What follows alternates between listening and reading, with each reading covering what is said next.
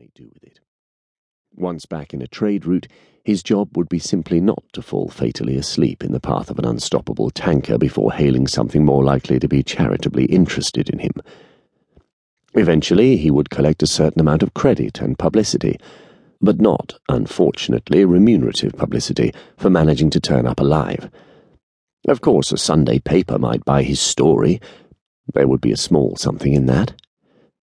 Hunched by the idle wheel, Arthur Povey brooded. Alone on a wide, wide sea, he brooded for a long time. Not that he was unconscious of some action as being required of him fairly quickly. The bloody sun at noon. And here his sole working capital, his imagination, was at work again, would very soon operate on his brother's body in an undesirable way. The sun breeds maggots in a dead dog being a god kissing carrion. Or a good kissing carrion, Arthur crazily told himself, recalling some fragment of his expensive and useless education. Hygiene called for the rapid disposal of Charles. Decency and piety required the rummaging out of some scrap of sailcloth and the stitching of the body into it before consignment to the deep. There was even something in the Book of Common Prayer that one ought to read aloud first the Poveys were English gentlemen, and had been well brought up. It seemed doubtful, however, whether the mod cons ran to such a volume. Nautical manuals and a few mildly erotic paperbacks constituted, so far as he could remember, the entire library the gay Phoenix boasted. Arthur Povey scowled. The contracting of his forehead brought on an extra stab of pain, and again his fingers went to the back of his head, to the spot which, on his brother's head, he didn't propose if he could help it to look again. A less uncultivated man than Charles, he was always irritated when he remembered that Charles' trim craft bore that peculiarly idiotic name, the Gay Phoenix. There had been a time when Charles had indulged a rich man's fancy for owning racehorses, and it seemed to be a convention that you could call such brutes any nonsensical thing you pleased. Yachts ought to be different. Arthur Povey, being a person of exact sensibility, was very clear about that. This trivial displeasure was scarcely one to take up much time, and he was therefore startled when he suddenly noticed what was happening to the now swiftly moderating sea.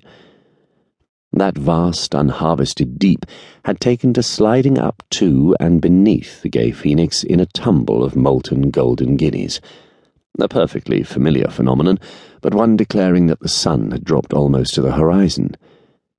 He had been sitting immobile and paralyzed for hours. The discovery frightened him.